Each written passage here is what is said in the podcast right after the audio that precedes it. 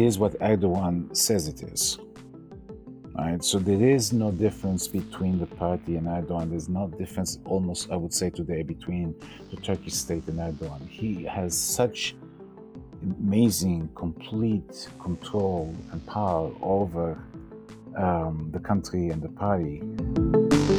Hello, and welcome back to the Hopkins Podcast on Foreign Affairs, an entirely student run podcast from Johns Hopkins University.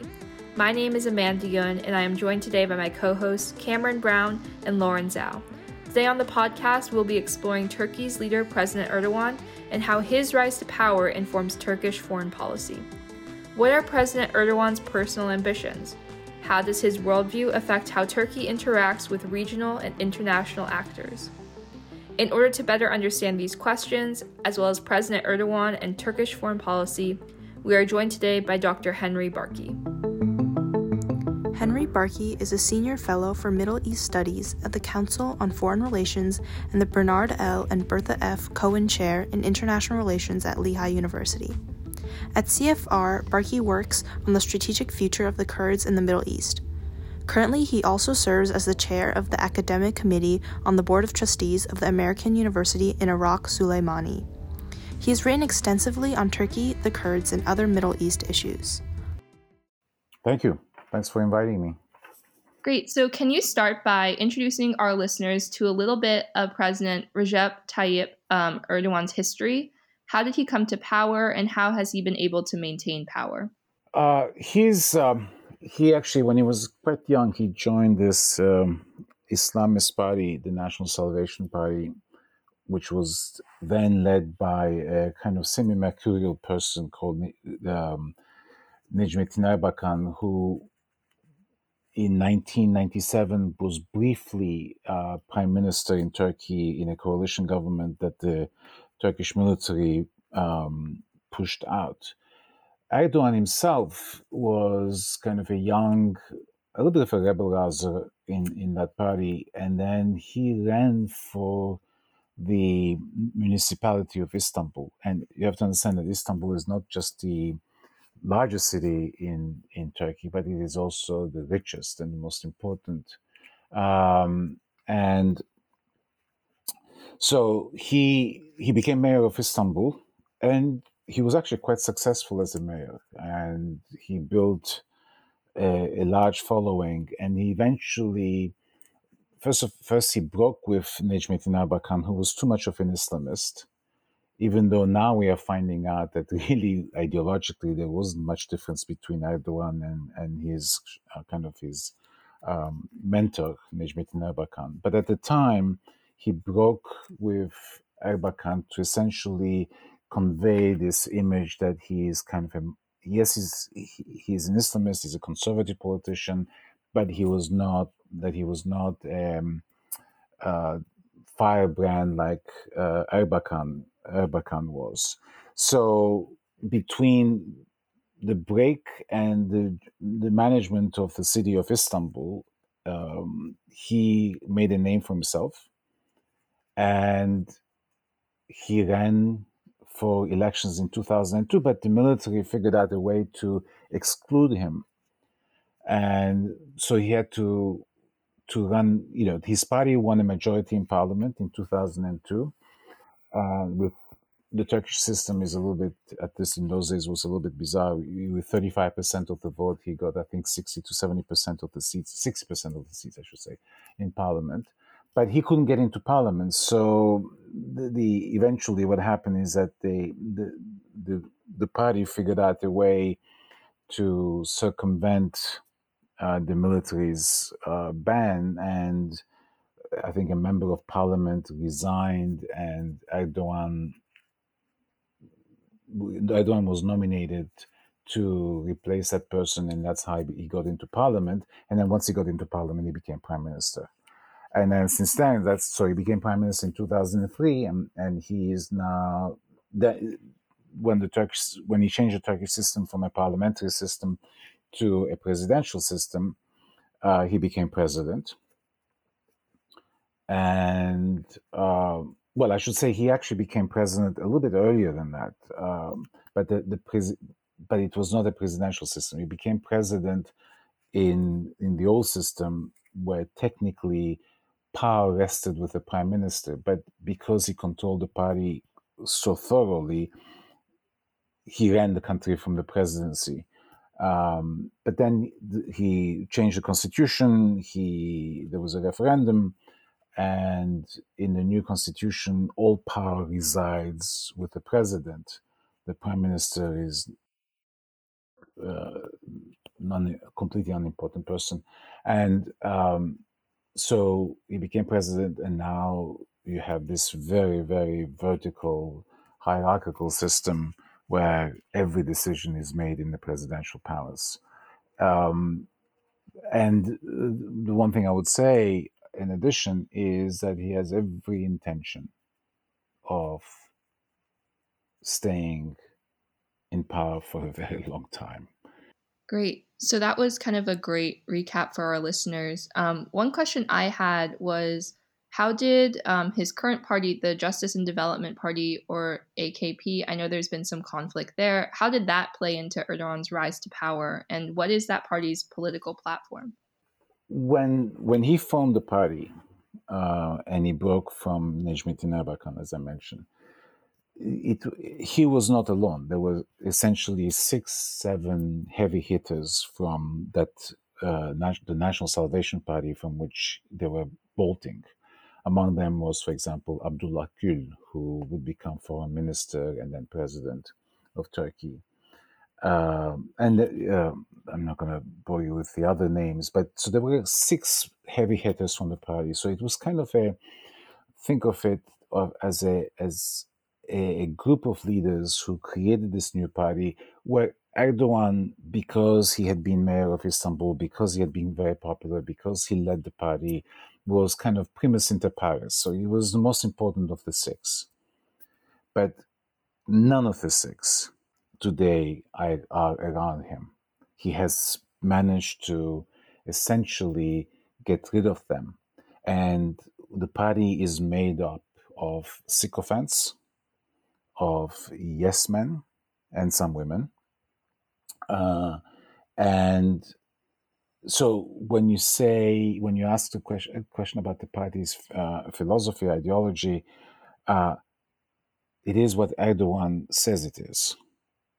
Right, so there is no difference between the party and Erdogan. There's no difference, almost I would say today, between the Turkish state and Erdogan. He has such amazing, complete control and power over um, the country and the party that it is really quite, quite, quite phenomenal. I mean, yes, Erdogan makes lots of mistakes and stuff like that, but I also have to say that uh, he has a thousand balls in the air at any point in time. He drops some. He certainly drops some of them, and he makes mistakes. He just did one this morning, um, but um, he um, he really manages it. Now, part of the way he does it actually is through sheer fear, because if you don't kind of obey him, if you don't go along with him, you just get eliminated. Uh, not physically, obviously, but you get kicked out. And lots of people also, dissidents have gone are in jail now. Um, but just to give you one example from last two weeks is he just appointed the president to this one of the two two most important universities in Turkey, Boğaziçi of the Bosphorus University, which is really a gem of a university. It used to be an American university that became a Turkish university in 1971. And um, the guy he appointed is kind of a member of his party and uh, you know one of his acolytes, supposedly an academic, but a guy who has really no, I mean, uh, no academic reputation to speak of. And, and plus, they've discovered that uh, 20% of his dissertation, PhD dissertation, has been plagiarized. Students, professors uh, the, protested and uh, had all kinds of um, stuff happening on, on campus. Doesn't matter. Erdogan says, this is the person I want, and this is the person you're going to have. But so he has essentially taken over every single institution of Turkey. He controls it, whether it's a university, it's a press, it's a judiciary, uh, it's a military, you name the institution. He has complete control. And that's how he runs the country.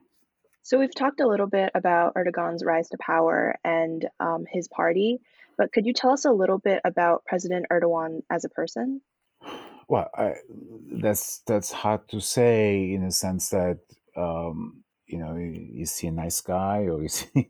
what I would say is that he managed to let's say fool most people, most observers, uh, including I would admit myself, uh, because when he came to power in 2002 2003 he came to power on a platform of greater democratization. And remember, Turkey has always been under the tutelage of the Turkish military.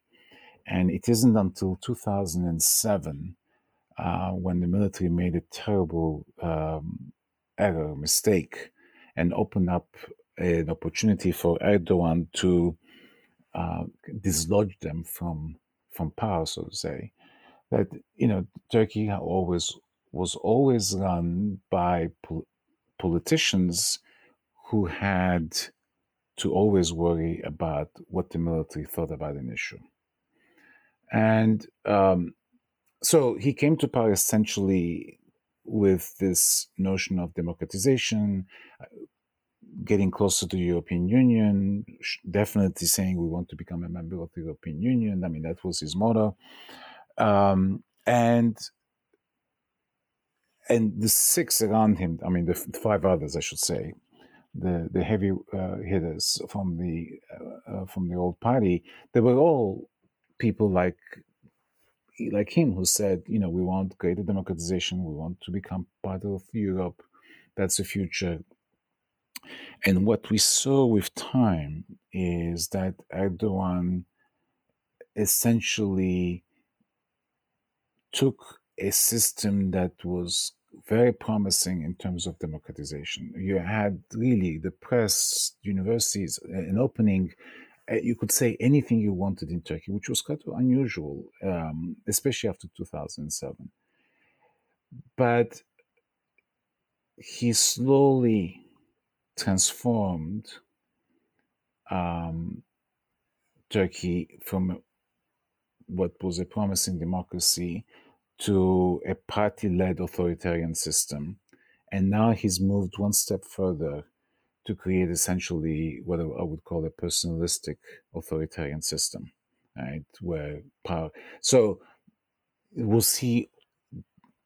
We'll see. Always. In, did he always intend to to to do this transformation? Um, I think yes. He could have been stopped, maybe, um, but the, one of the great problems in Turkey is that the Turkish opposition, the major opposition party, the Republican People's Party, has always been. Um, I, I don't even have a way to describe it. I mean, they they are all they always are they come up second. They can't seem to figure out a way to win elections. And it doesn't seem to bother them either. Um, they, I think they're very happy just being um, the second party in, in the country. They doesn't they don't have any responsibility. They can uh, they can talk in parliament and you know, on the press as much as they want. They're insignificant essentially, and so that has allowed Erdogan to to do all these things. If he had a serious opposition, he would not have been successful. The serious opposition, paradoxically, emerged in um, in 2015 when the Kurds, um, you know, 20% of Turkish population is ethnic Kurds, and the Kurds managed to create a political party that entered parliament. Now, in Turkey, in order to become a, to for a party to get into parliament, you have to cross the 10% threshold. And until 2015, the Kurds could not do it. I mean, because the military would not allow it, etc. In 2015, there was this new, young, very uh, charismatic new leader that who emerged, um, Selahattin Demirtas, and he took the Kurdish party across the 10% threshold and became the third largest party in parliament and really the the, the opposition to Erdogan. And um, and now, of course, Selahattin Demirtas has been is in jail, and they're trying to disband his party. Uh, disband his party. He's been in jail for four years. Then we still don't know what the charges are against him. They keep coming up with charges, but they're all bogus. Anyway, so the, the, the interesting question is did Erdogan in 2003 intended to create this kind of personalistic authoritarian system or not? Erdogan, I think the answer lies in um, the Erdogan being essentially a clever politician who will take any opening that is given to him and drive a truck through that opening. In other words, he will push, push, push, push. And if you don't stop him, he will grab stuff. So, because the opposition was so weak, because um, uh, he managed to slowly change the institutions of the country, um, and there was very little uh, that could stop him. Um, he, he essentially is an opportunistic politician, I would say, and um, so he, this is where we are today because he managed to to, to bulldoze over everybody, and and he did that because they allowed him to do it. And when he, as I mentioned earlier, when you've had serious opposition, he's gone after the opposition, like the, the Kurdish party that is now being um, this you know taking being taken apart um, by quote unquote the judiciary that's accusing them of all kinds of um, uh, incredible um, crimes. But anyway, so um,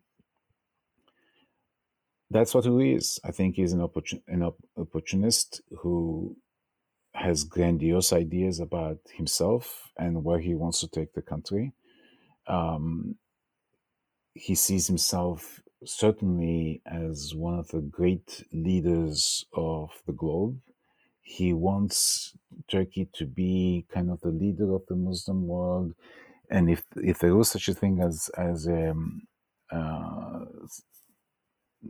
Muslim organization um, that had a seat in the UN Security Council, he would like to have a permanent seat in the UN Security Council. I mean, he keeps talking about the world being larger than five, i.e., meaning the larger than five permanent members. Um, so he he um, wants. Uh, I mean, you guys maybe are too young to remember Roger Dangerfield, but Roger Dangerfield was a co- comedian that always wanted respect, and that was his shtick. And Erdogan is like a little bit like this, except that he doesn't have any sense of humor. But um, the uh, he wants people to recognize him um, as a global a global leader. And you know initially he wanted to assume complete control in turkey and he achieved that. And once he's achieved that now the next step is to to make a name for yourself on on the global stage. And that's where we are today. I mean that's what he's aiming at.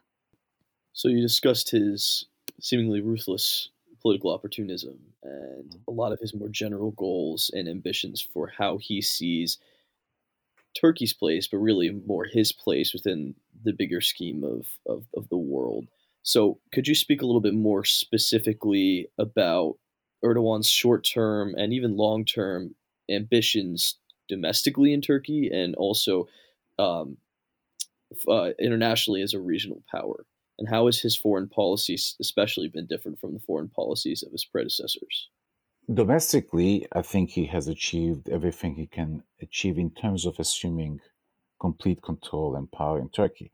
The one thing that eludes him is the economy, because the economy is not something that a single president or a single decision maker can control because it's made of so many moving moving parts, and especially um, at a time when now the globe because of COVID, but even before that, if you think about the uh, in 2008, 2009 uh, big economic crisis, etc.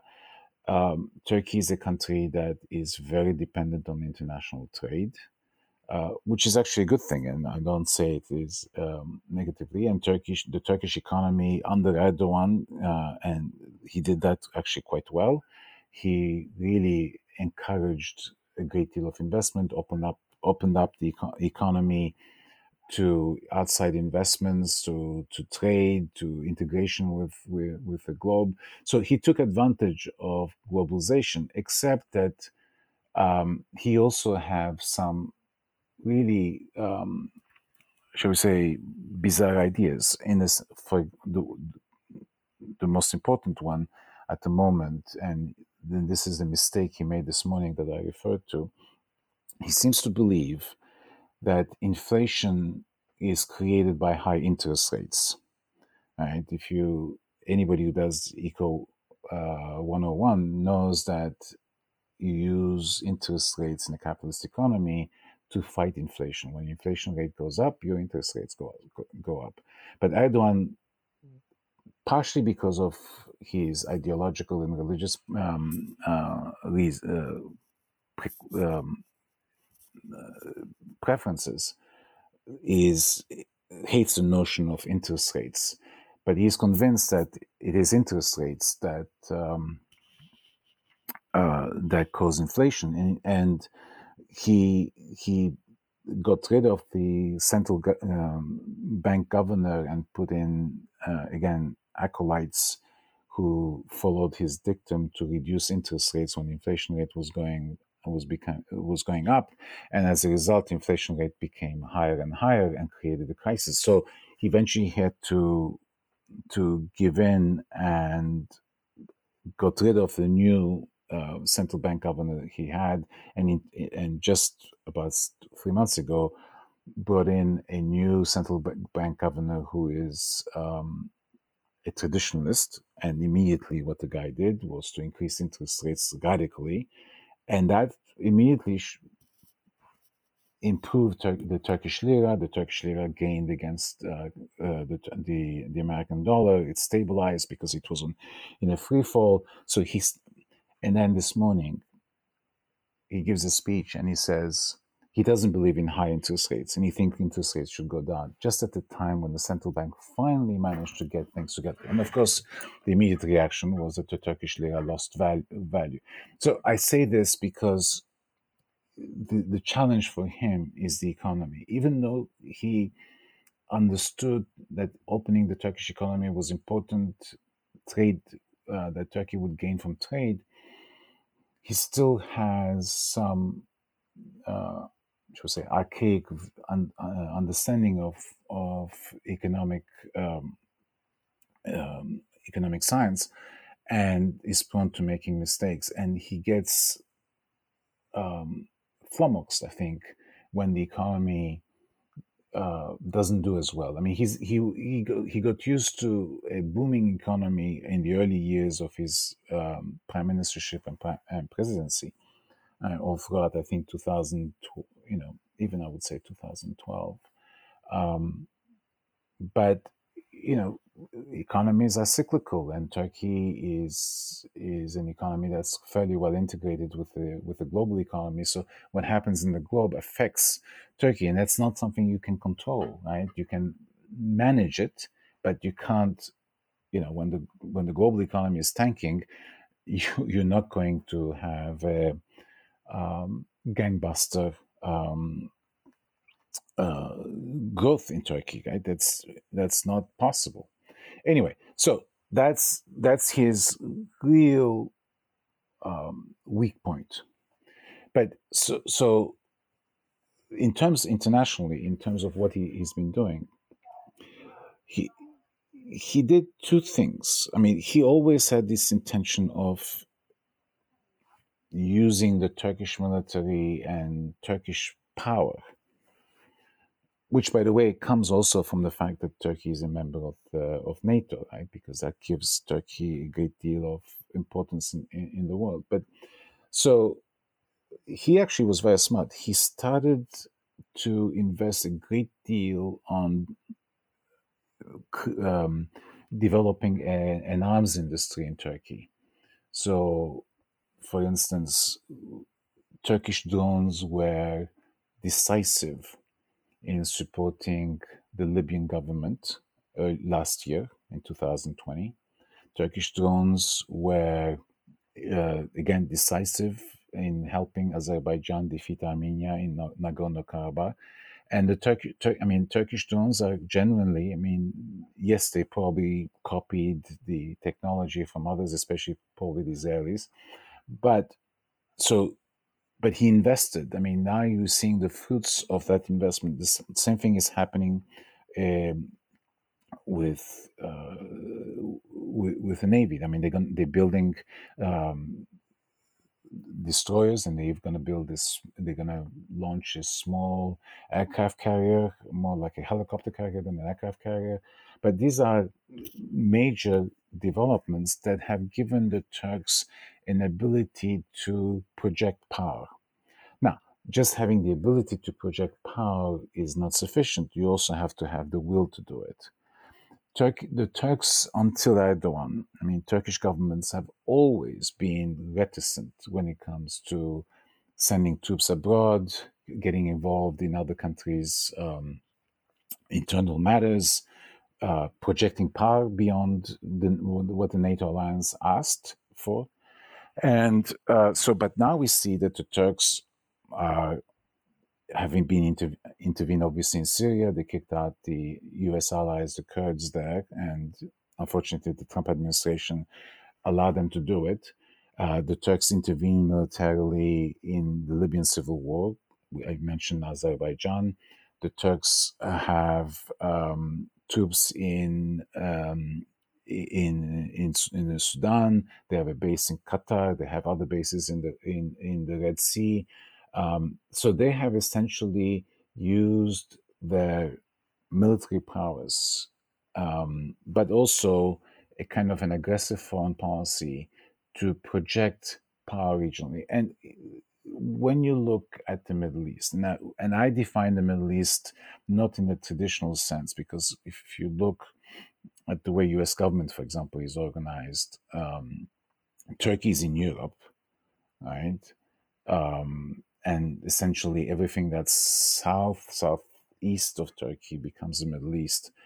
Well, Turkey is really a country that is in both Europe and the Middle East. So my I, I think of the Middle East as essentially includes even maybe if you want Greece and Cyprus and Turkey and and the rest of, of the Middle East. So if you take that geography, today Turkey is probably the, most the single most important military power uh, the only one that comes close to, or could probably still, um, you know, is actually probably maybe even stronger, but would not get involved in this, is Israel. But but the Turks have essentially become um, the single most important, decisive country in, in the region and they, they intervene in places and, and manage to change the outcome of conflicts, etc., in favor of their clients or allies, etc.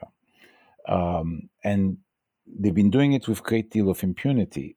Partially, I would argue, and this is really a phenomenon of the last uh, four years, which obviously coincide with the, the, the years of the Trump administration. For reasons I I still don't really understand very well, Erdogan and Trump um, managed to strike a very close relationship, and Erdogan got away with a whole thing, a series of things um, that no Turkish government would have been able to do until, and that's the, the interesting thing here is, and there is this crisis about the purchase of Russian anti-aircraft missile system, the S-400s, that finally, um, and that's not even Trump. I think it's a bureaucracy. The Pentagon, which has always been very pro-Turkish, said enough is enough, and they imposed sanctions on Turkey for buying the S 400s because the S 400s are, are a dangerous weapon in the sense that the Russians can get a great deal of information about the latest American fifth generation fighter aircraft, the F 35, which the Turks intended to buy 100 of them and also were part of the production process. And they were going to produce, and they were producing parts of the F 35s in Turkey. But because the S 400s missile system would, would provide a glimpse into the F 35's um, stealth capabilities, the Pentagon said, enough, we're not going to let you. And Trump could not stop that, right? But that, but I, the, I, the reason I, I mentioned this particular example is because I think Erdogan went for the S-400s, thinking that yes, the Americans are going to object, but you know they will, they always do what we want. They never really, really push us, mm, push us very hard, and they'll find a way to to live with the S-400s, and and also hope that if Trump won re-election, that somehow this would be resolved.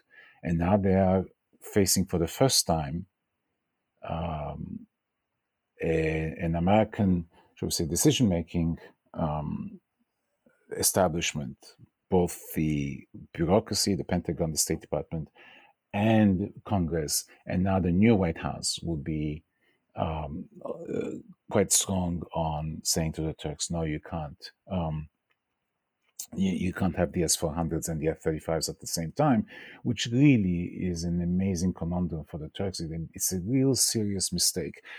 It also shows to me what's the interesting thing about the S400 decision is also tells you something about Erdogan in that he made the decision to to purchase those uh, those weapons, cost them 2.5 billion dollars from the Russians, and um, and he did it without really giving a thought to what if the Americans really um, say no? What if the Americans, because he they, he was warned not to buy the S the S four hundreds. I mean, it's not that suddenly he woke up one day, bought the S four hundreds, and the American and the American government said, no, no, no, you're making a mistake. No, he was he, you know, we we knew that he was going to buy the S four hundreds. He was warned numerous times not to buy them, and he still went ahead with it.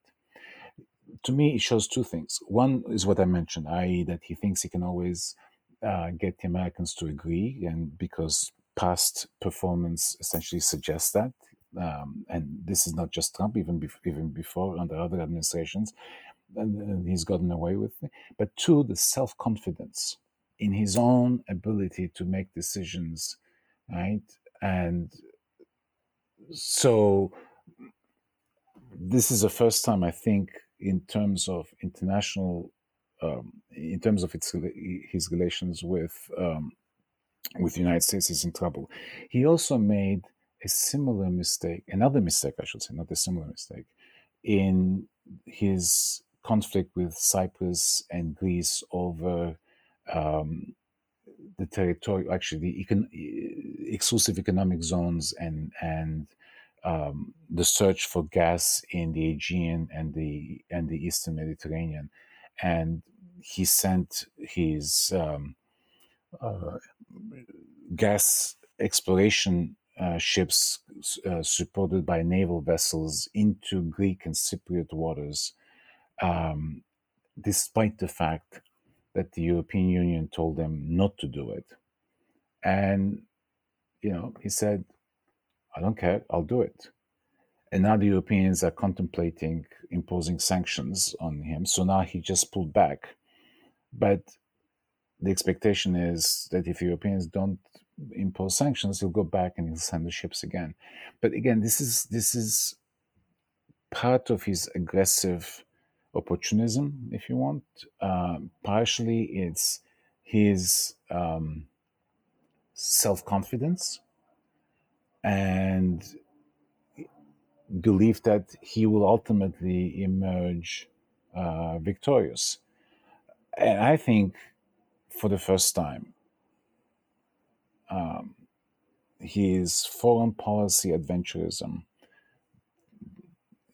not just in the in the countries I mentioned, but also the Eastern Mediterranean and the S400s. Plus, the one thing we did not um, really talk about is the increasing authoritarianism in Turkey. That is, people go to jail for no reason whatsoever, get fired from jobs for no reason whatsoever. Um, all of these things now have combined, um, and the perception of Turkey in Europe and uh, in the United States has um, gone really negative, and and I think we are on the verge of a major uh, change in policy towards Turkey, unless Erdogan really um, changes policy, but not just temporarily, opportunistically, but um, but um, implements that. And we are seeing signs now that he's sending, you know, overtures to to the Greeks, to the Europeans, to the United States, to Israel, all those countries with which he has had, shall we say, challenge challenged relationships. Um, whether it will pay off, I don't know. I, I would not bet on it at the moment. Great. That was super interesting and a lot of information. Um, I'm just trying to think about how I know you mentioned the importance of Turkey in terms of its um, role as a strong military leader in the Middle East, um, and also how its NATO ties really make it a um, again a strong leader in that area.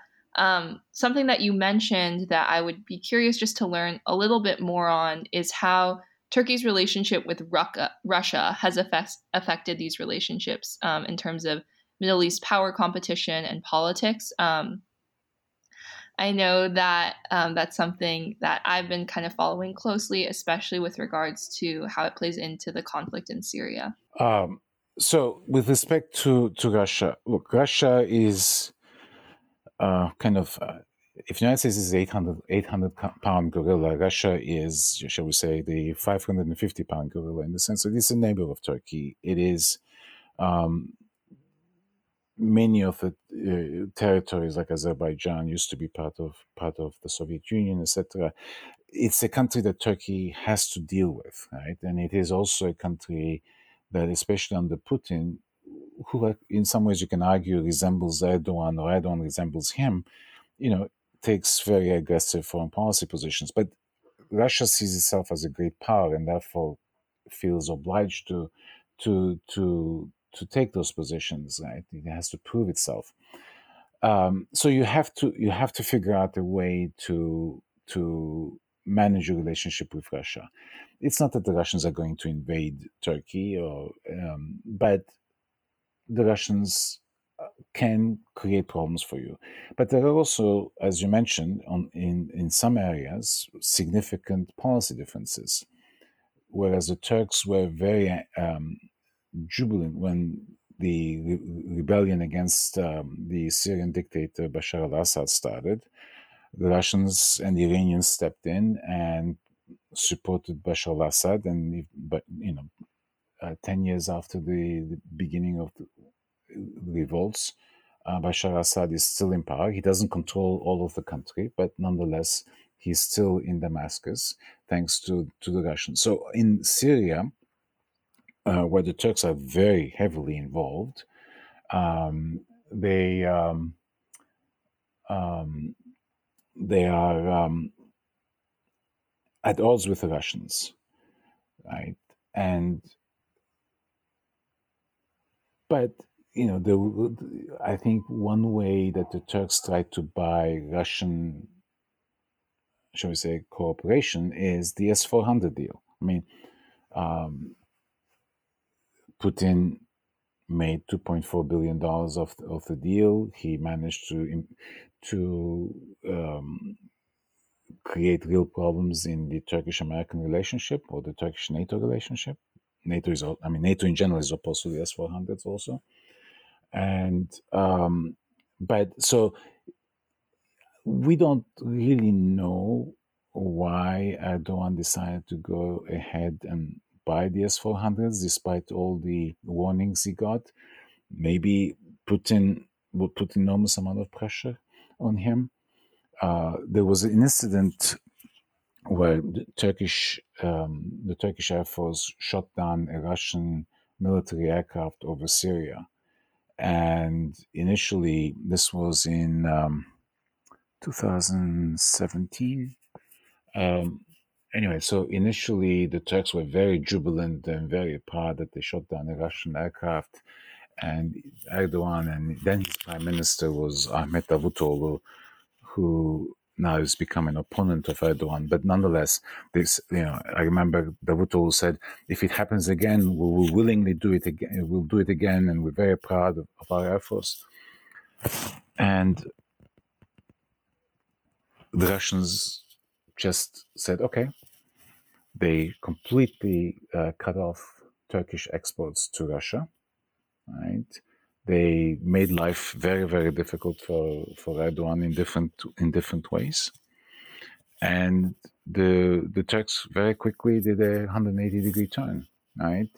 Um, and so some people think that maybe part of the deal at the time uh, to to get off Russia's bad side was to promise to buy S 400 uh, missiles. Um, it turns out, of course, that um, you know there was also this coup coup attempt in 2016 in Turkey that gave Erdogan um, the ability to essentially cleanse his party, the state of anybody he did not like, and and make the uh, and kind of deepen his uh, authoritarianism in in Turkey, uh, but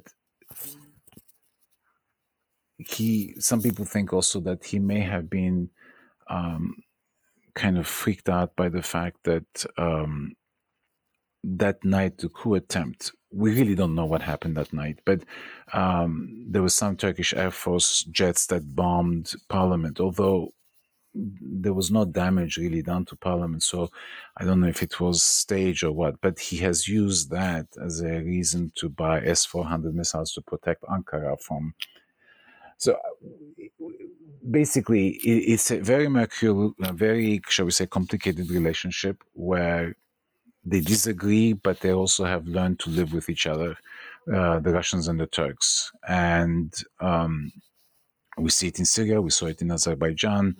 Um, and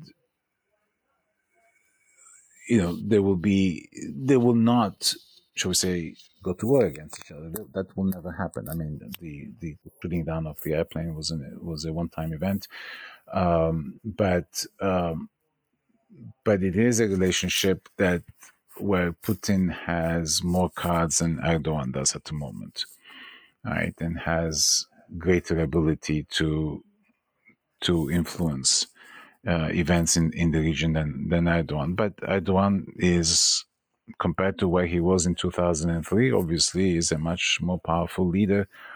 Great. So then that brings us to our final question, which looks a little bit to the future. Uh, and there's two parts to this that I, I kind of uh. would like to have unpacked. Um, the first part of this is kind of addressing what we could expect from Erdogan and Turkey in the coming years. So, what can we see happening that would potentially change, especially in the wake of a new Biden administration? Um, and probably, ha- perhaps most importantly, do you think there is hope for restoration of democratic norms and even potentially Turkey's parliamentary system after Erdogan's departure from the presidency?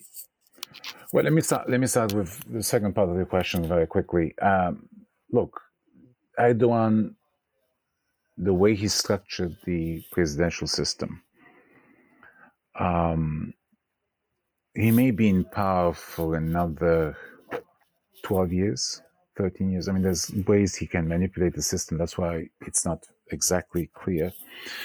Um, so you will have essentially a period when the country has been dominated. Let's say it's 12 years from now right?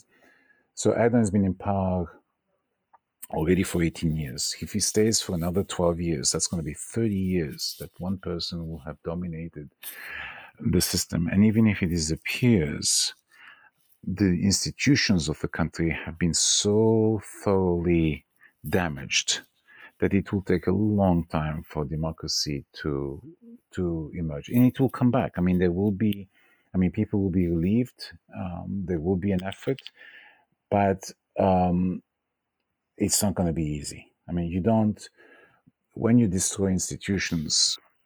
You can destroy institutions quickly, but rebuilding them takes a very, very long time. Hence, um, I am not optimistic of a return to democracy soon after Erdogan's disappearance. Um, this, of course, if it happens tomorrow, this it will be, you know, the restoration of democracy will be faster than if it happens in 12 years. Um, but this, this is obviously speculation, and and um, the um,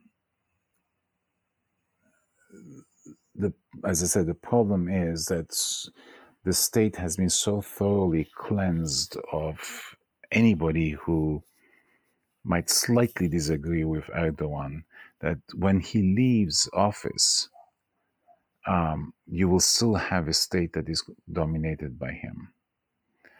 And um, anyway, so so I, I, I think it's unfortunately it's it's, it's quite hard. Can there be a kind of Arab Spring type rebellion in Turkey at some point? It's possible, but Erdogan really fears that, so he continuously um, controls for that. He continuously um, uh, prepares himself uh, for such an eventuality by essentially repression. And um, so, even that, I'm not sure has a great opportunity. As far as foreign policy is concerned, um, and where he's going to take the country, I think the um, the trajectory is quite set, and the investments have been made, um, and his own personal ambitions cloud obviously the direction of Turkish foreign policy, and therefore I expect to see more of the same with ups and downs. That is to say, he, just like now, when he's economically he's, he's in, in not in good shape, um, and he finds himself now being pushed on all fronts, right?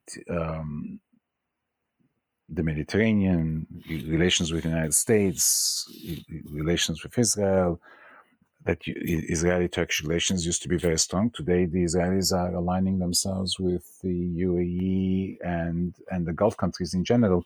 And the UAE has said very, very clearly that one of the reasons they are aligning themselves with Israel is because they see Erdogan as the biggest threat to the region. They, they even said it's big, the bigger threat than the Iranians at one point. So the perception in the region has changed so dramatically that you have um, an alignment that is um, increasingly anti-Turkish, designed to contain Turkey.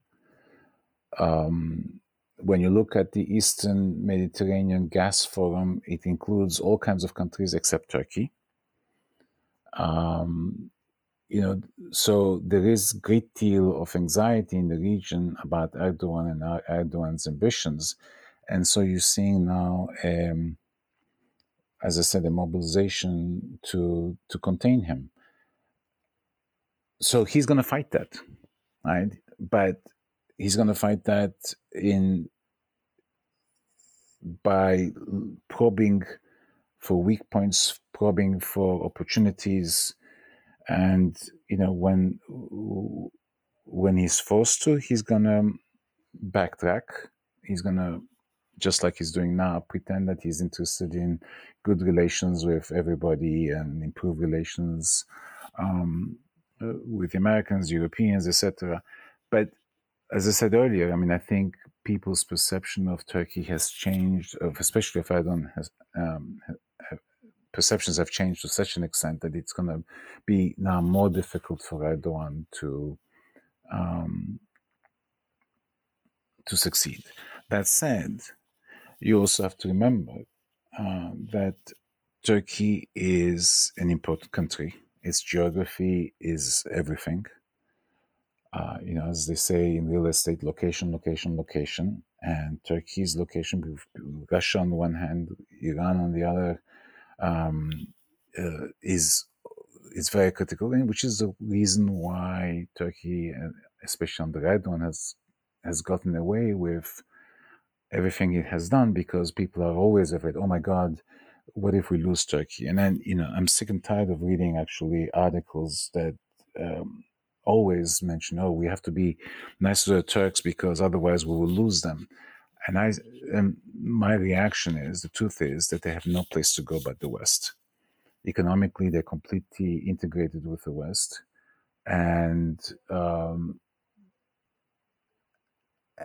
in fact, by allowing them to to pursue the policies that they have pursued until now, we have actually created a situation where the Turkish population is so anti-Western, so anti-American, that that's where the danger is, and that the West should have acted more decisively and stopped this um, deterioration.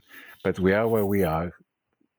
You will find that even the Biden administration and um, will try to figure out ways to bring back Turkey, so to say, will not give in on certain issues, will be more critical on human rights. I mean, Trump never mentioned the word human rights when he came to Turkey, but he never mentioned it for anybody for that matter. But um, uh, but you will see more criticism, and effort to kind of say to Turkey, "You're important, but you also have uh, a responsibility."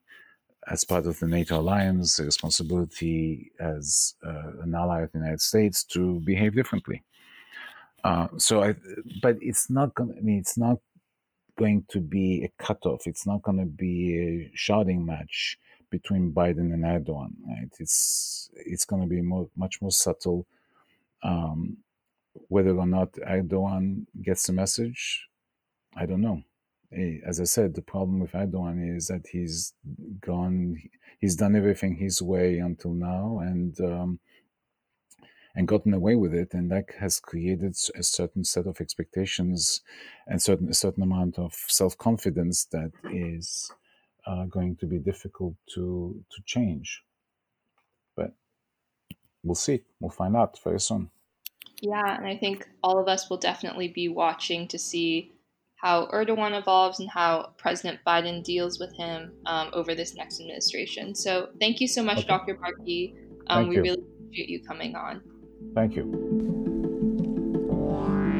Thank you very much for listening to this episode of the Hopkins Podcast on Foreign Affairs. We hope you enjoyed it. We would like to say thank you to the International Studies Program at Johns Hopkins University and the SNF Agora Institute at Johns Hopkins University for making this episode possible. Remember to follow us on social media at Hopkins POFA on Twitter, Instagram, and Facebook for the latest and greatest of Hopkins POFA content. Hit follow on Spotify, subscribe on iTunes, and leave a rating. We'll see you next time.